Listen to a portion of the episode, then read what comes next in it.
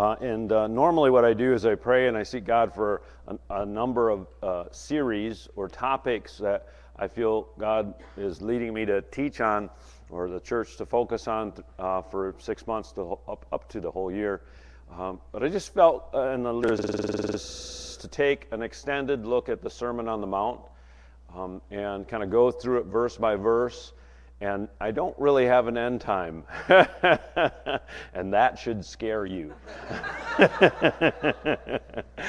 um, so I, I, don't think I'll, I'll, probably call it an end at a certain point. We'll see.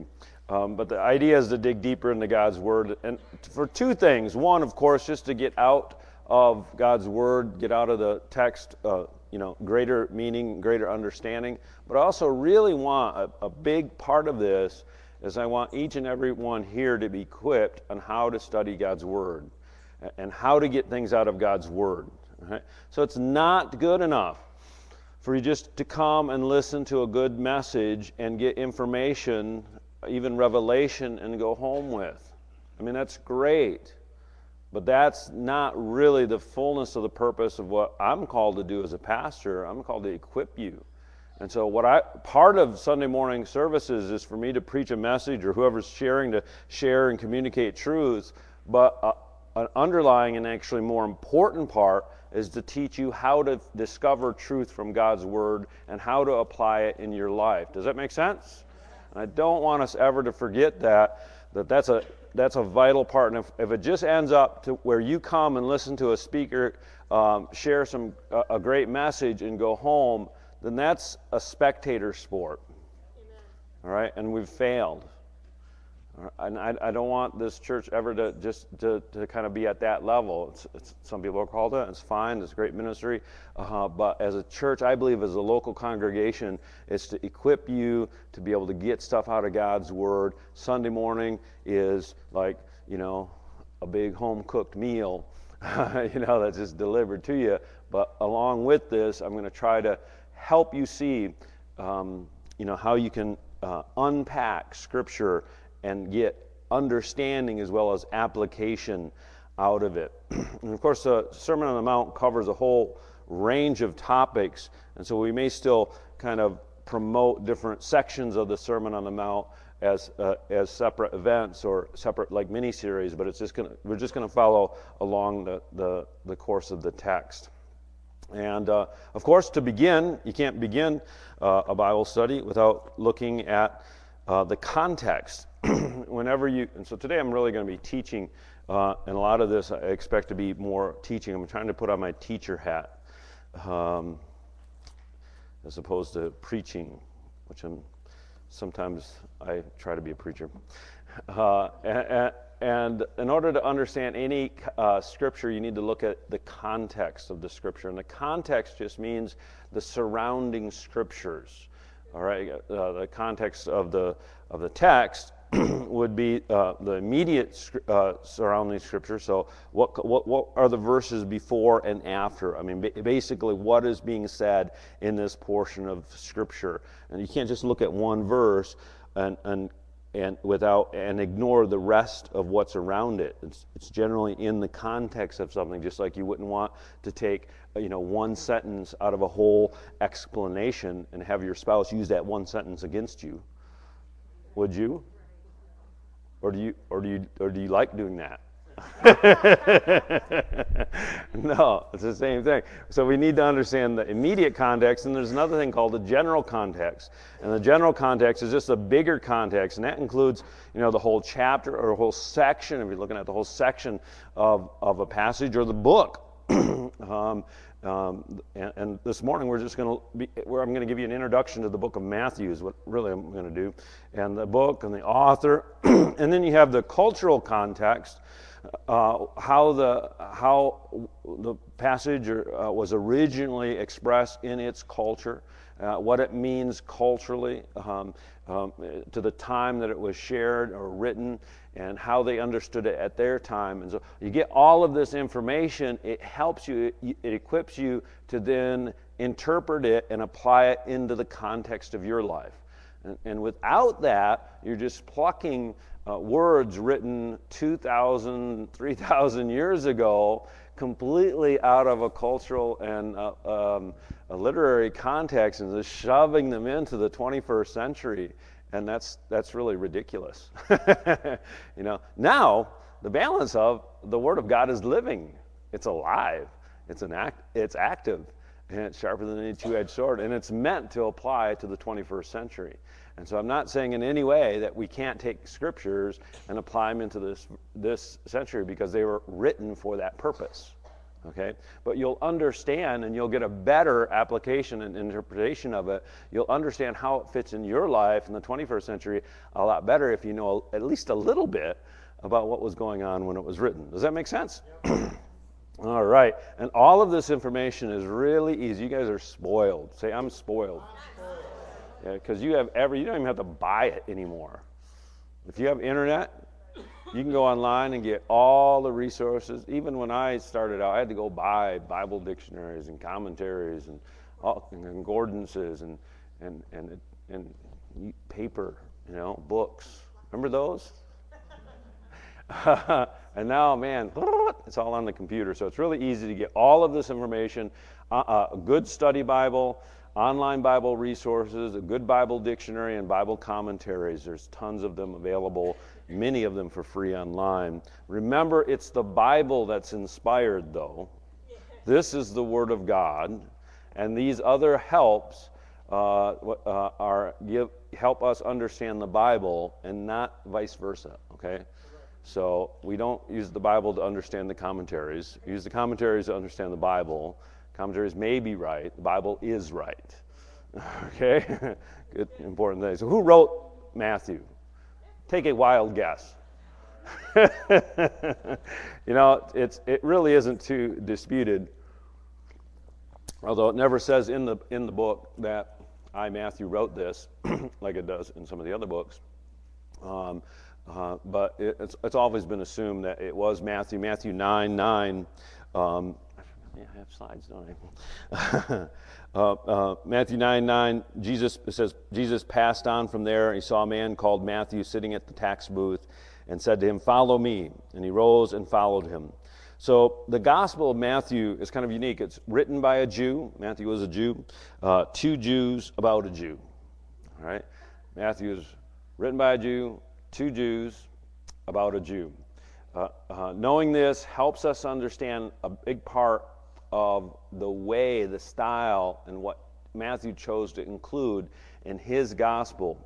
He's addressing people familiar with Judaism, uh, both uh, people born and bred in Jerusalem or in, in Israel, Palestine, uh, and the Gentiles living in a Jewish culture. All right? And so uh, the Jewishness the Jewish influence, the influence of the Jewish culture in Matthew is significant, it's primary.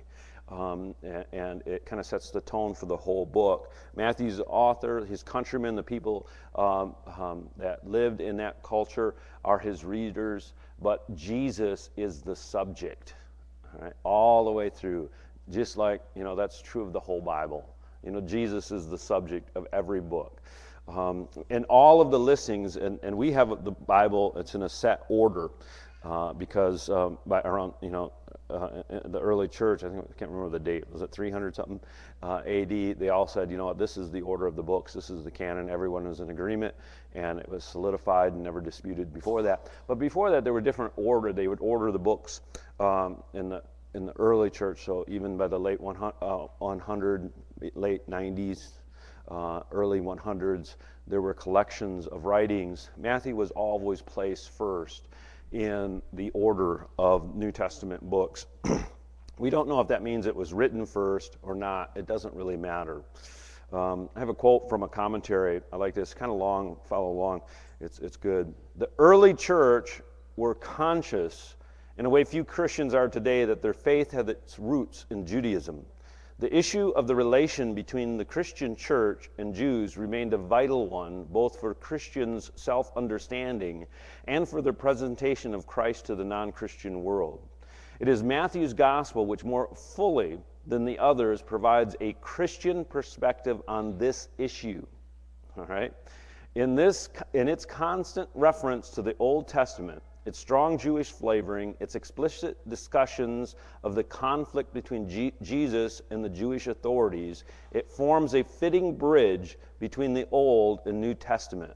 It's a constant reminder to Christians of the rock from which they were hewn. And so, if you think of Matthew being written for the specific intent of helping people bridge the gap between the Old and the New Testament, it really helps you understand why he emphasized or why the, the, the things in, in Matthew are, are placed in the order that they're placed and why they're emphasized in the way they are. And understand that when Matthew was written, it was probably, I personally think it was written around 60 AD or in the 60s uh, given the evidence that we have. There's some debate. Certainly, it was written, most scholars agree it was written around 80 AD. It was actually written down and, and, and finalized, but it could have been as late as in the, the 90s. By this time, most most, if not all, of what we read, I think all of what we read in the book of Acts has already happened. Right? Now, I'm not saying they didn't have, uh, that Matthew may have, uh, actually, it's pretty well expected that much of it had been written in portions, but it wasn't compiled and established and published, okay, as this is the gospel according to Matthew until somewhere between 80 and 90 uh, AD. But all the stuff that you read in Acts has already happened. And, and, and if, if you missed it, you missed out because they did a great job yesterday on the story of the Bible. And this coming week on Saturday, they're going to talk about the story of the New Testament. And so you'll get a, a chronological view of the New Testament. but Acts takes place over several decades. You know, you can read it and you think it happens over several weeks. But some of the chapters, there's like 10 years in between. And it doesn't tell you that. Don't you wish it did? Well, that's what a study Bible's for. All right. So by this time, when Matthew was uh, codified or, or, published, let's put it that way, that's a common word, um, there were already uh, churches all over the place. There were mega churches. Jerusalem had 3,000 members the first day, and God added to it daily. Right? People have an issue with megachurches. They say it's not like the original church. I'm like, what Bible are you reading, dude? The very first church had 3,000 people on the first day, and then they grew daily from then. What, what would you call that?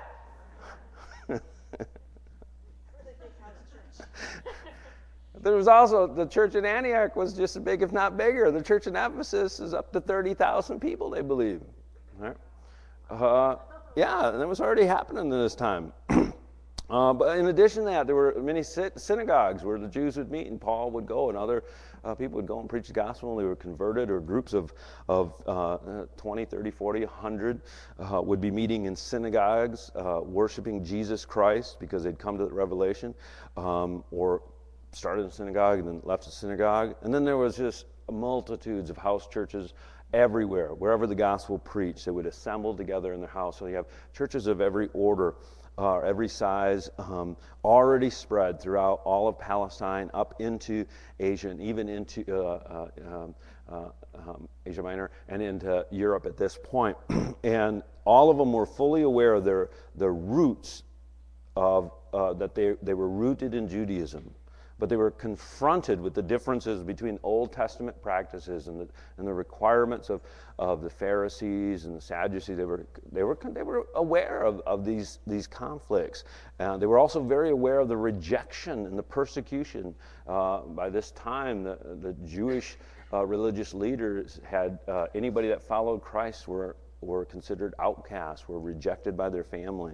But they were also aware of the tremendous harvest that literally tens of thousands uh, of Gentiles were coming into the church and getting saved. And they were seeing that, um, wow, yeah, we were rooted in Judaism, but these Gentiles are so on fire. They're just wherever they go, they become Christian and, and, and change their city. Matthew, as a book, is the most quoted. Um, gospel of all the gospels. When you read other uh, non biblical uh, early accounts of the church, uh, um, almost always the quotes are from Matthew. And so this is why many think it was the first of the written um, gospels because it was so it's so referenced all right um, in other writings that we've discovered uh, through historical ex- excavation and it was written for the purpose uh, to help church leaders teach the story of Jesus Christ, and for people to uh, to to to uh, for their use in personal uh, devotion, to, so that they, the story would be communicated accurately. Forty-five percent of the book of Matthew is found in Mark. 20 percent is uh, in Luke and. Uh, uh, 20% in Luke and 35% is unique to the gospel. In other words, and so there is a theory that uh, Mark was written first, and the other ones kind of used his as a, his gospel as a, as the reference uh, to write theirs. No one really knows which one was first, but they certainly uh, borrowed from one another because you know what? They were all friends. you know, they collaborated, and uh, that was that was the point. And like all of the Gospels, Matthew is not a chronological biography of Jesus' life. Right? We, from our modern day perspective, think that if someone writes an account of a person's life, they start at the beginning, they end at the end, and they pretty much put everything in order. You know? Um, but in their day, that was not the right way to write. That was not the correct way to author. Um, an account of someone's life. That would have been, they would have gotten a, a failing grade if they'd turned it in and it was strictly chronological. Because things change, you know, over thousands of years. Um, and the, the right way was to, was to order the events and the teachings, the discourses within uh, the text um, to support the ideas the order of the argument, if you will, or the order of the story. And so not only was it right, but it was proper uh, uh, literary technique for them to rearrange the order of events or the teaching or to emphasize one aspect and leave other things out because Matthew's purpose was a little different than Luke's, and it was a little different than Mark's, and it was a little different than John's. And so they have different emphasis, and things are in different order on purpose. Okay? It doesn't mean one's right and one's wrong. It's just we're getting different perspectives. Does that make sense? Okay, and a lot of people think it's strictly chronological, and some of the things don't line up right. Um, uh, but that's on purpose. And everything that happened in Jesus' life is not recorded. We even have that in writing. John said if everything Jesus did was written down, there wouldn't be enough, you know, uh, uh, paper in the world, you know, to record it all. And so they had to selectively choose portions that presented the story in a way that made the most compelling argument or, uh, or presentation of what, what was true. And um, let me just read another quote. It says, In accepting that God intended his church to have four gospels, not just one, Christians also recognize that each, each one of the gospels, has something different to say about Jesus. It's only after we have listened to each in its individuality that we can hope to gain the full richness which comes from the stereoscopic vision or quadraphonic sound, quadraphonic sound uh, there we go, the red. Um, the stereoscopic vision of Jesus is seen through four different pairs of eyes. and so this is the idea. You're getting four, with the four gospels, you're getting four different um, um, perspectives on, on, what, on Jesus' life and Jesus' teaching. So let's look a little bit at the emphasis of the book of Matthew before we launch into the, um, the Sermon on the Mount. And actually, next week I'm going to actually just kind of give you an introduction to the Sermon on the Mount. And then we're going to actually look at um, the next time I speak, it'll be the introduction to the Sermon on the Mount. And then we'll look at the first sections. But just the emphasis what's the emphasis of the gospel? Well, the classic understanding and the classic uh, order to understand the Gospels, and every Christian really should know this, is Matthew presents Jesus as king. All right? It's clearly Matthew, Jesus is king. Mark presents him as servant. He comes as the servant. He comes to serve. Luke, he comes as the man. He's a son of man. Um, he comes as uh, human. And in John, he is the Son of God all the way through, and there's a clear emphasis. Matthew 2, uh, 2 uh, is the story of the uh, wise men coming to uh, see Jesus, and it's only recorded in Matthew. That, that little story about the wise men coming, it's not in anywhere else in, the, in Scripture. Uh, why? Because Matthew included it because he wanted to bring attention to this aspect, included right at the beginning, of Jesus. And they come asking, Where is he who has been born King of the Jews? For we have seen his star in the east, and we have come to worship him. And again, uh, just yesterday at the end of the Old Testament class, um, uh, the Israelites had returned from captivity in Babylon, and they had rebuilt the temple and rebuilt the wall. And they had, uh, many of them had returned and reestablished their Jewish culture and uh, Jewish religious practices, but there was one thing missing. And what was missing was a king. And they never had a king. And then uh, Matthew starts out with, Here comes the king. The king has come. You know, and even the beginning, it starts uh, the genealogies of Jesus Christ. Uh, uh, kind of jumping ahead a little bit, so I'll, I will not I'm going to stick to my notes.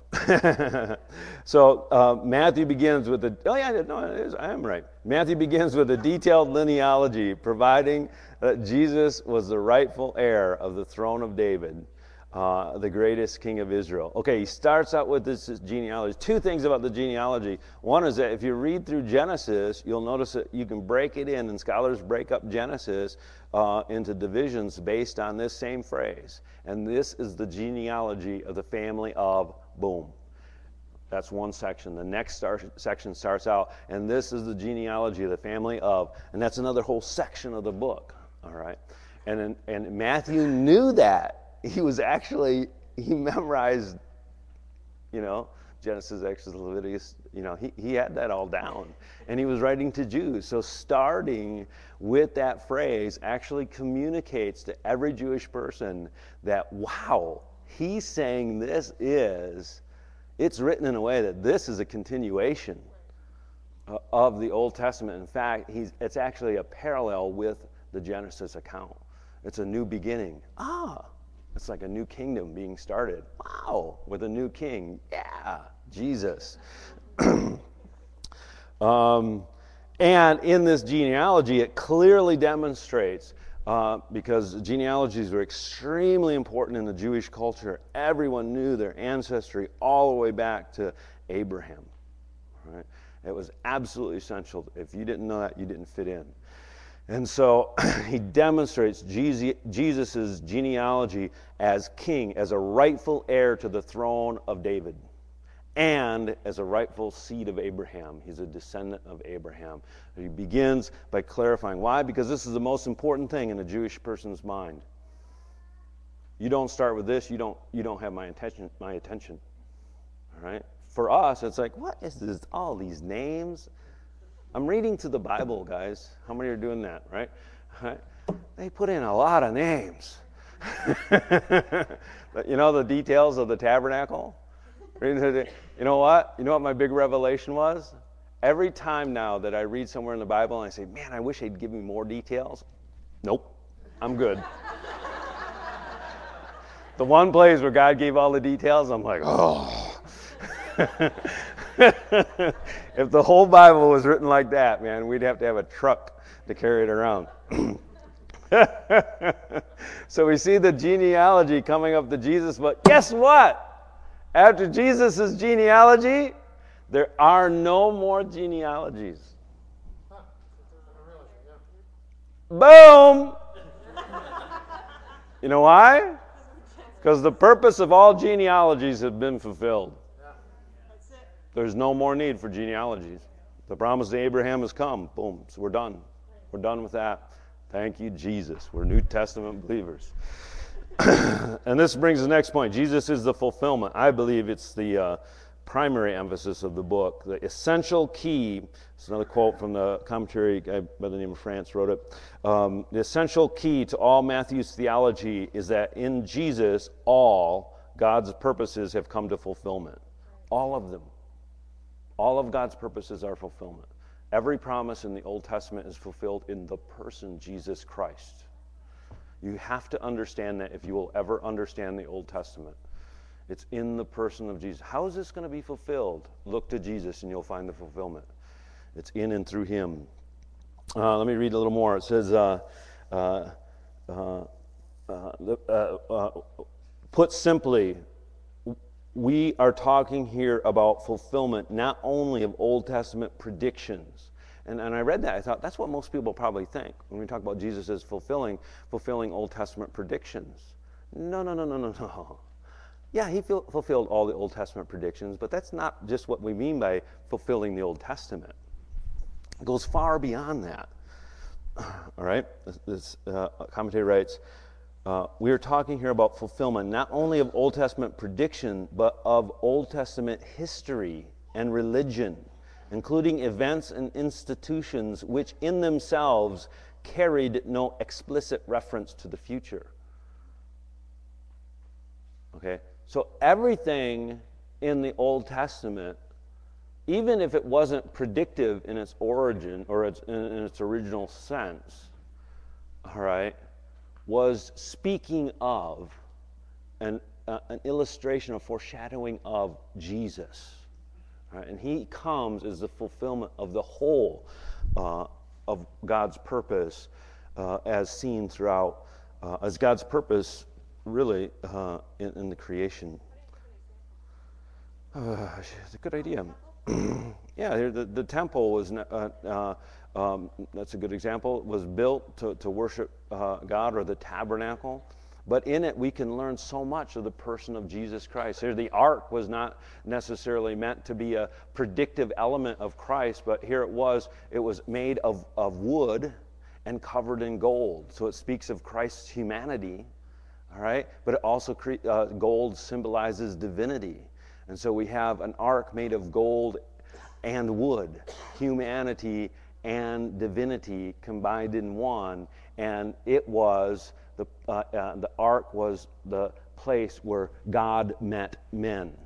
All right, it was through the ark that we encountered uh, the the presence of God was in the ark, and so there's it wasn't predictive, but it predicts. You know, you can take anything in the Old Testament just about and see how it, it, it points. Everything points to Jesus Christ.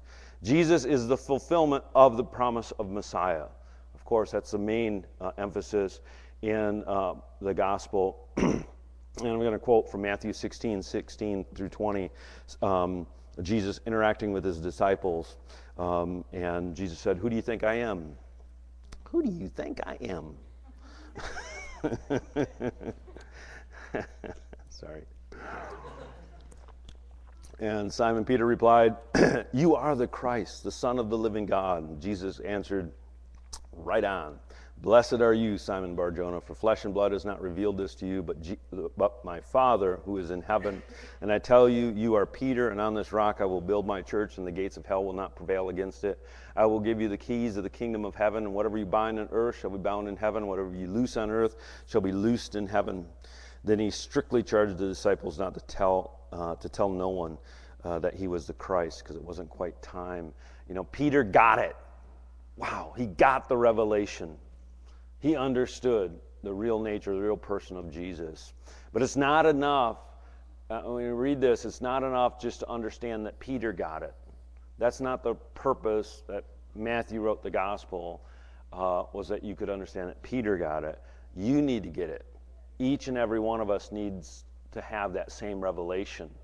And, and the purpose of the Bible is to communicate the revelation so each of us understand that Jesus is the Messiah and Jesus is my Messiah.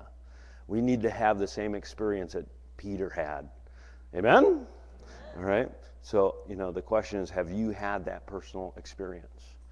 And some of you have, many, most of you probably have, but if you haven't, seek after it.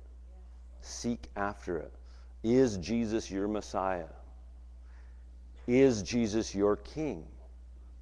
Matthew wrote this to communicate that Jesus is the Messiah, my Messiah, the king that Israel had been waiting centuries for, finally arriving. The whole Old Testament led pointed to.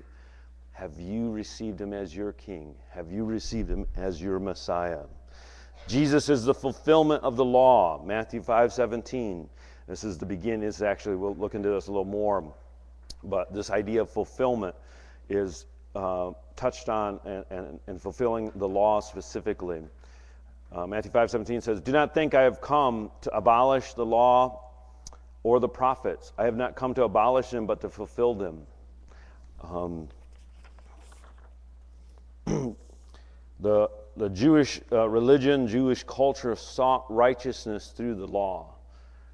And Jesus said, I haven't come to abolish that, but to fulfill it, to bring it to its completion, to bring it to its, its, its intended purpose, uh, to actually fulfill the law.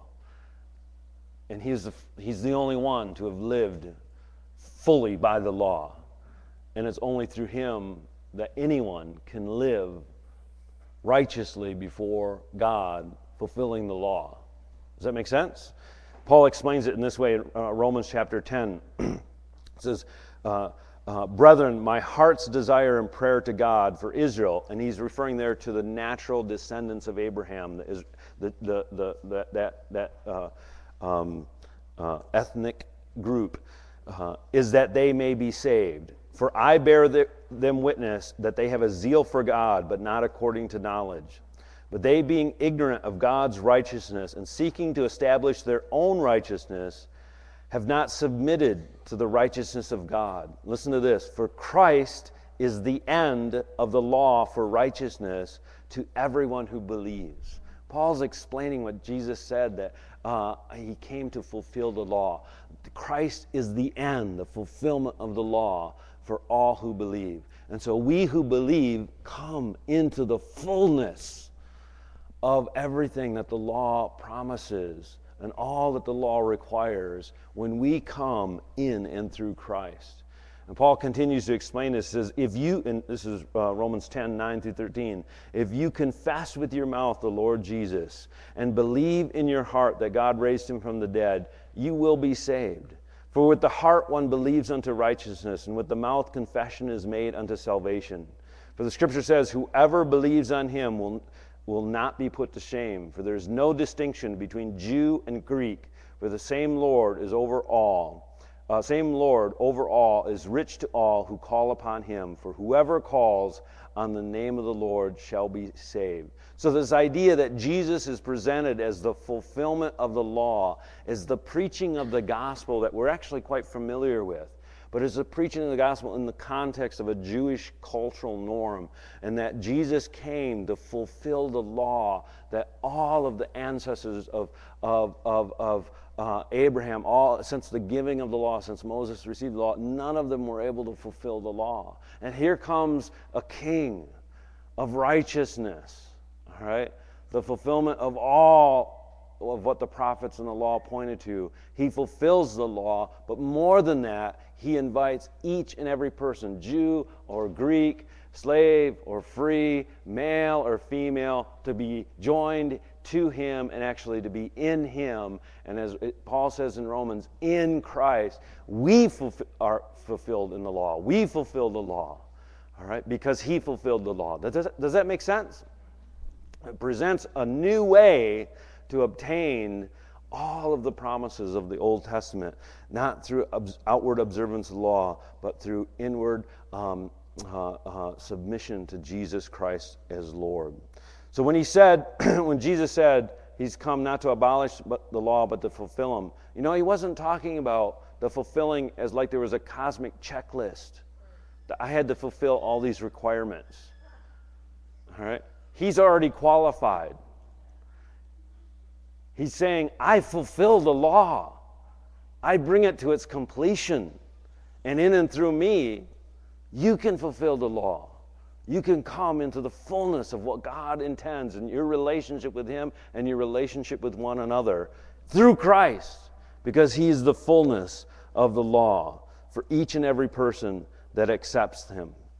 All right? We have all that the law promised. We're saved made whole. That's what the word saved means in Christ, in accepting Jesus as King, in accepting Him as Messiah, in accepting Him and seeing Him as the fulfillment, then He becomes our fulfillment. Does that make sense? And so uh, uh, Matthew presents Jesus in this way, but we need to understand that we need to accept Jesus in that way. We need to have that revelation that Peter had, that Paul, uh, that Matthew writes about. We need to uh, see uh, that Christ is the fulfillment of all that the all uh, Old Testament um, uh, portrayed and, and promised. But it needs to be realized in your life. It needs to be realized in my life, and we do that through faith by accepting Him, by believing Him, and committing our lives to Him and living for Him. That's what Matthew's about. We're going to dig into the Sermon on the Mount in the weeks to come. Aaron has some an- announcements. Yeah, yeah. Thank you, Pastor Cameron. I hope that whets your appetite for much more to come on the Sermon on the Mount. So, yeah, I do have